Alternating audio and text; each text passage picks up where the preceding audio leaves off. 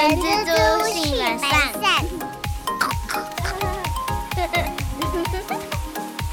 Hello，大家早，我是人蜘蛛的后。大家早，我是人蜘蛛的本善小杰。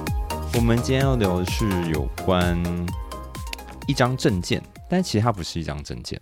今天我看到稿的时候，这个主题良民证，这跟我有点关系。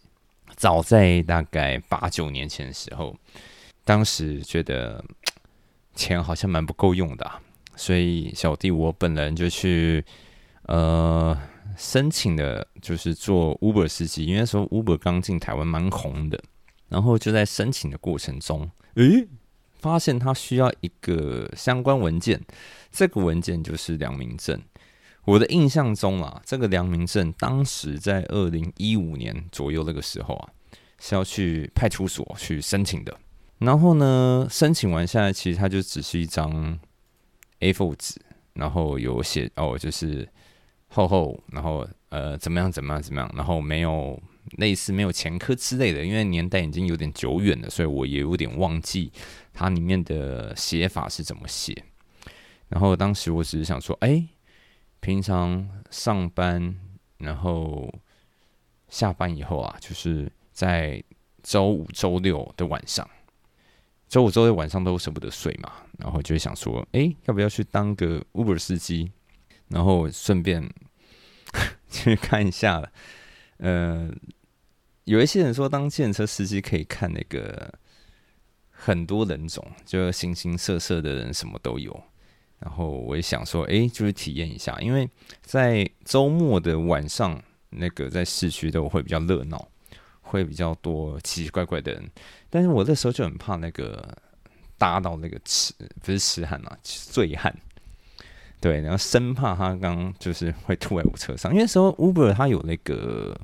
它有限制啊，就是你要新车，新车你才可以去申请。所以那时候我刚买新车，就想说来跑我看。然后那时候跑，其实我觉得经验也很蛮好玩。我没跑很久，没没几趟。然后呃，我那时候有绕到新义区，哇，那个一打开就是那个 Uber 的 App，然后就是马上就有人来定位。一上车啊，一个小姐姐，她一上车跟我讲完地址之后。一路狂睡，我还记得我把她载到莺歌，好像开过去要四五十分钟吧。我其实当下很怕他会起不来，好险还还就是有顺利啦。然后第二位我是有载到一个一对情侣，然后反正他们就也蛮新奇，也蛮觉得蛮新鲜的，因为他们也是刚开始点那个 Uber，就是我们有大概小聊一下。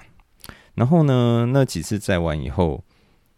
哎，其实那时候我觉得蛮酷的，因为那时候，呃，当时啊，Uber 是领周薪哎，然后是领美金，所以我们那个时候还要特别去银行去办一个外汇的户头，然后 Uber 公司才可以把钱打给你。这个就是我跟良民证有一点点关系的故事啊，阿三。嗯。人人都听过，大家都听过良民证啊，但是其实我们也比较少机会像后一样，就是真的好像去申请了良民证，然后有这样子的初步的认识。那我们今天呢，就想要带大家，就是再进一步的稍微了解一下良民证到底是什么呢？那根据这个警政署统计啊，就像是我们二零二零年呢，其实受到 COVID 的影响非常的大，景气啊或是就业都蛮低迷的。但是核发的件数仍然有七十三万件哦。部分的原因啊，当然是可能是因为一些劳工失业，或者是他想要额外增加收入，所以投入了平台的工作，所以去申请了良民证。不过，当然，良民证的申请不一定是求职啊，有时候可能租屋啊，或者是移民等等，都有可能会用到良民证。那首先一开始呢，就要先说良民证，它其实正式的名称叫做警察刑事记录证明。哎，这跟那个他良民证这三个字，这三个字差蛮多的，真的差蛮多的。那这个警察刑事记录证明。核发的法源依据是什么呢？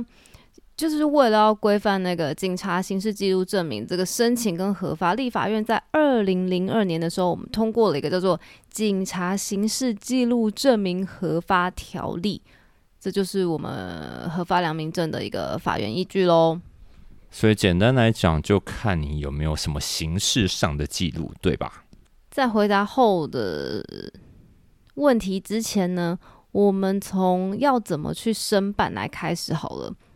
其实呢，非常的简单，你就是带着你的身份证、证影本填写的申请书，然后再带上一百元的费用。那备妥之后呢，如果你想要临柜办理，那你就去刚刚后有讲的，你去警察局有一个外事科就可以进行办理，跟。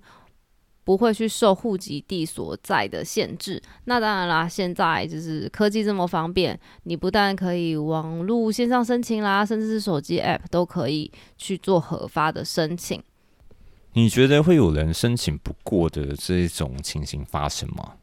会有没有办法去申请核发的两个原因。第一个就是你现在是受通缉的状况，还没有被撤销。哎，他这样子就是自投罗网，哎，对不对？如果他今天去派出所，然后直接在申这样申请的话，就立马拒拒。对，所以基本上这第一个情况应该是蛮难会去做这件事情的啦。那第二种情况是你的判决确定的刑事案件还没有执行，或是现在正在执行中，基本上只有这两种情况是没有办法核发下来的哦。那这个良民证啊，就是我们称的刑事记录证明，它会记载哪一些内容在里面呢？它里面还会记载着你有或是没有刑事事件案件的记录。那接下来就是这个资料呢，它必须是判决确定或是执行的刑事案件哦。不过呢，这边还有一个特别要注意的事情是。下列各款的刑事案件的记录不会被记录在我们的良民证的内容里面。还有这种东西哦？那我们就快速的带大家了解一下。第一个是《合于少年事件处理法》规定，那第二个是受缓刑的宣告，那还没有经过撤销的状态。那第三个是如果你已经受到拘役或是罚金的宣告。第四个是受免刑之判决者。第五个是经免除其刑之执行者，第六个是法律已废除其刑罚者，最后一个是说经依科法经或者是依刑法的规定，然后去依服社会劳动执行完毕，而且你五年内没有再受到有期徒刑以上刑之宣告者。那我们以上七点，我们用最简单、最简单的白话文来。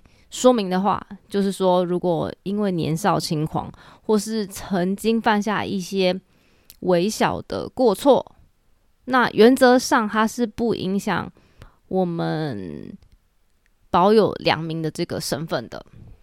就是你的时间只要刚刚有提到嘛？五年以上，基本上你前面的一些小那个算是嗯比较小型的案件，比较小型的。前科就不会被记录在上面了，所以良民证没记录不代表这个人没有犯罪过。这个事实上呢，就是代表说，哎呀，之前曾经呃犯过的错啊，可能没有那么重，或者是五年内你没有再被判处有期徒刑，在这种情况之下呢，你的良民证上面呢，可能是不会留下这样子的记录的。对啊，人家说你已经改过自新了啦，然后他可能下一份工作或者是什么需求，他需要这良民证，还是可以给他们一个机会的啦。对，但是就是代表着说，这个良民证上虽然没有任何记录，但是不代表这个人从来没有过前科哦。我知道，我知道，但我觉得他这个他会这样规定，往好的方面想，就是他就是要给人再一个机会啦。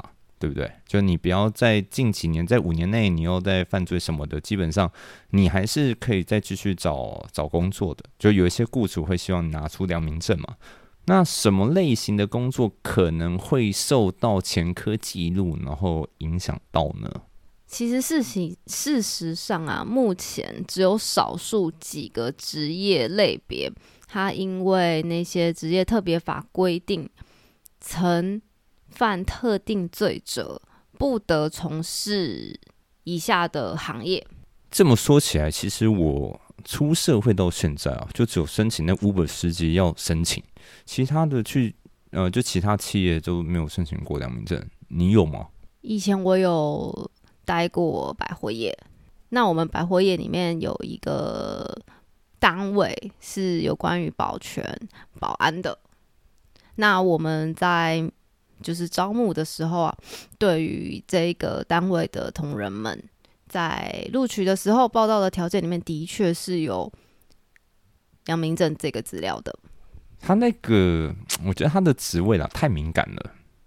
就保全业嘛，就可能你怕他坚守自盗，有没有？所以他们确实是蛮需要的。那还有没有什么其他的职业别要良民证的呢？我们刚刚讲的那个一些特定的职业，然后如果你有曾经犯过特定的罪的，不能够从事这些行业。第一个就是我们刚刚有提到的保全的部分了。那在这个保全业法里面，它就是直接明定了曾经犯过包含说组织犯罪防治条例啦，或者是毒品危害防治条例等等跟刑法有相关罪责的，不可以担任保全人员。如果有上述那些条款情形的话，应该要立即给予解职哦。那第二个是。补习及进修教育法，它里面就是讲说，如果性侵害啊、性骚扰、性剥削、损害儿童或者是少年权益的行为，有这样子相关的 前项的情况，那负责人，如果你是有刚前项几款情况，你应该要废止补习班的立案哦。那第三个是有关于道路交通管理处罚条例里面，它里面就写说曾经犯过故意杀人啊、抢劫啊、强盗、恐吓取财等等的刑罚，或者是儿童及少年性交易防治条例、枪炮弹药、刀械管制条例等等的这一些内容。有犯过这样子罪的人是不可以办理计程车驾驶人的职业登记哦。这也就让我想到我当时当 Uber 司机是一样的嘛。对，那最后一个是有关于那个《儿童及少年福利与权益保障法》里面，它里面就有写到曾妨碍性自主啊，像性骚扰或是毒品危害条例等等的情况。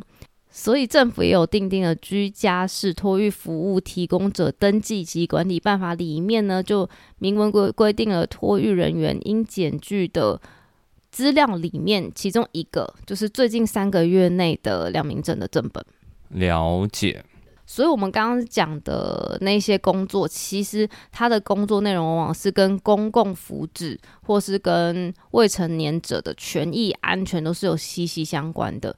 所以啊，就像是，嗯，我们这样子的法律其实是限制了曾经犯特定罪者他们的工作权或者是职业自由，但是目前的社会普遍上是可以接受这样的情况的。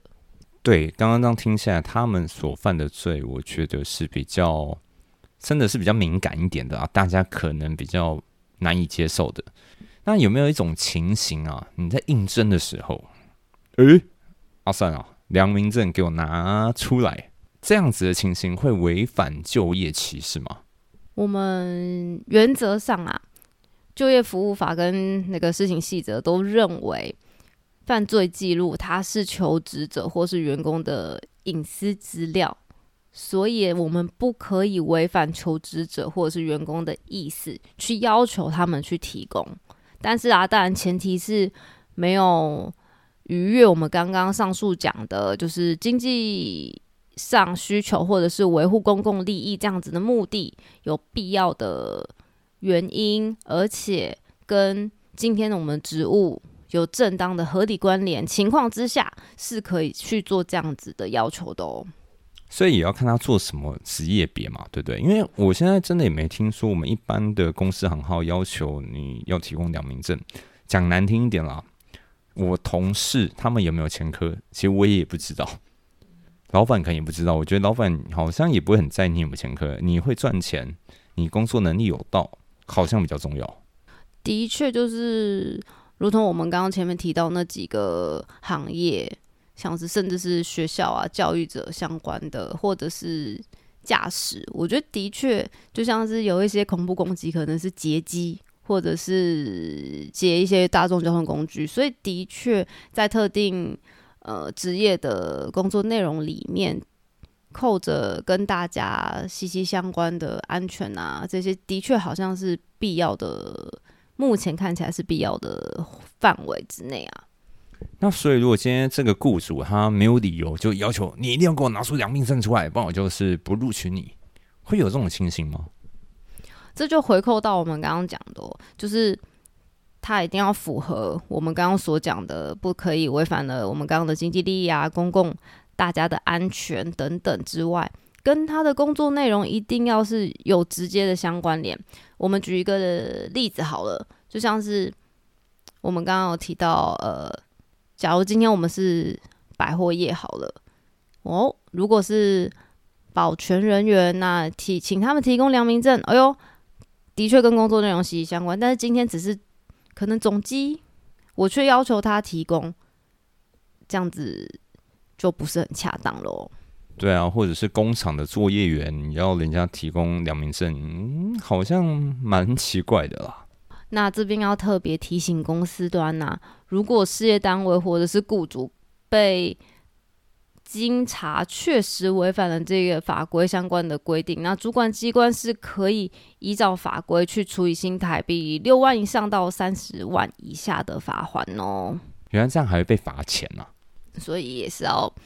特别提醒一些公司啊，因为有一些可能成立很久的公司，然后公司的一些制度一直没有做调整的话，那可能良民证那个东西一直被保持在公司，然后又是一视同仁的要求，所有职务内容的员工都要提供的话，这样子的话，大家记得要检视一下，到底适不适合请呃员工们提供这样的资讯哦。好的。今天这个有关良民证这主题就是分享到这边啦，希望大家会喜欢今天的内容。那因为万圣节快到了，不免俗的跟各位听众说一声万圣节快乐啦，Happy Halloween！那阿善，你今年想要装扮成什么？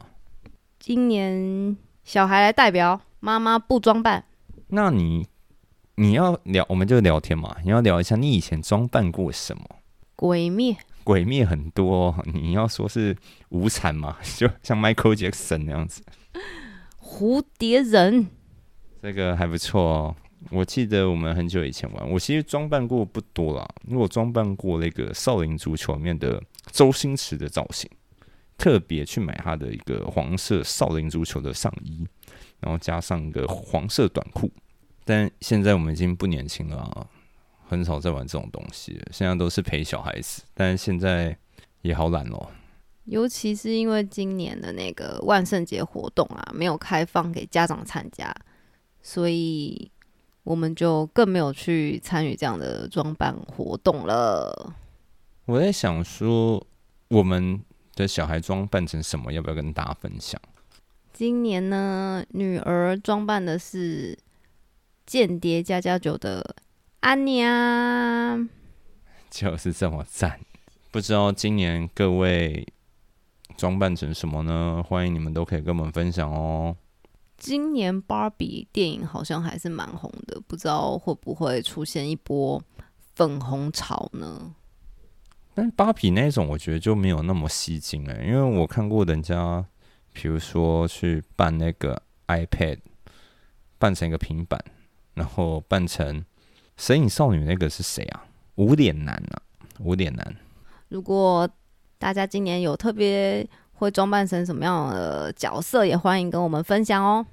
然后，因为我从后台看到，就是其实我们听众蛮多，是大概二十五岁到三十五岁的年轻人。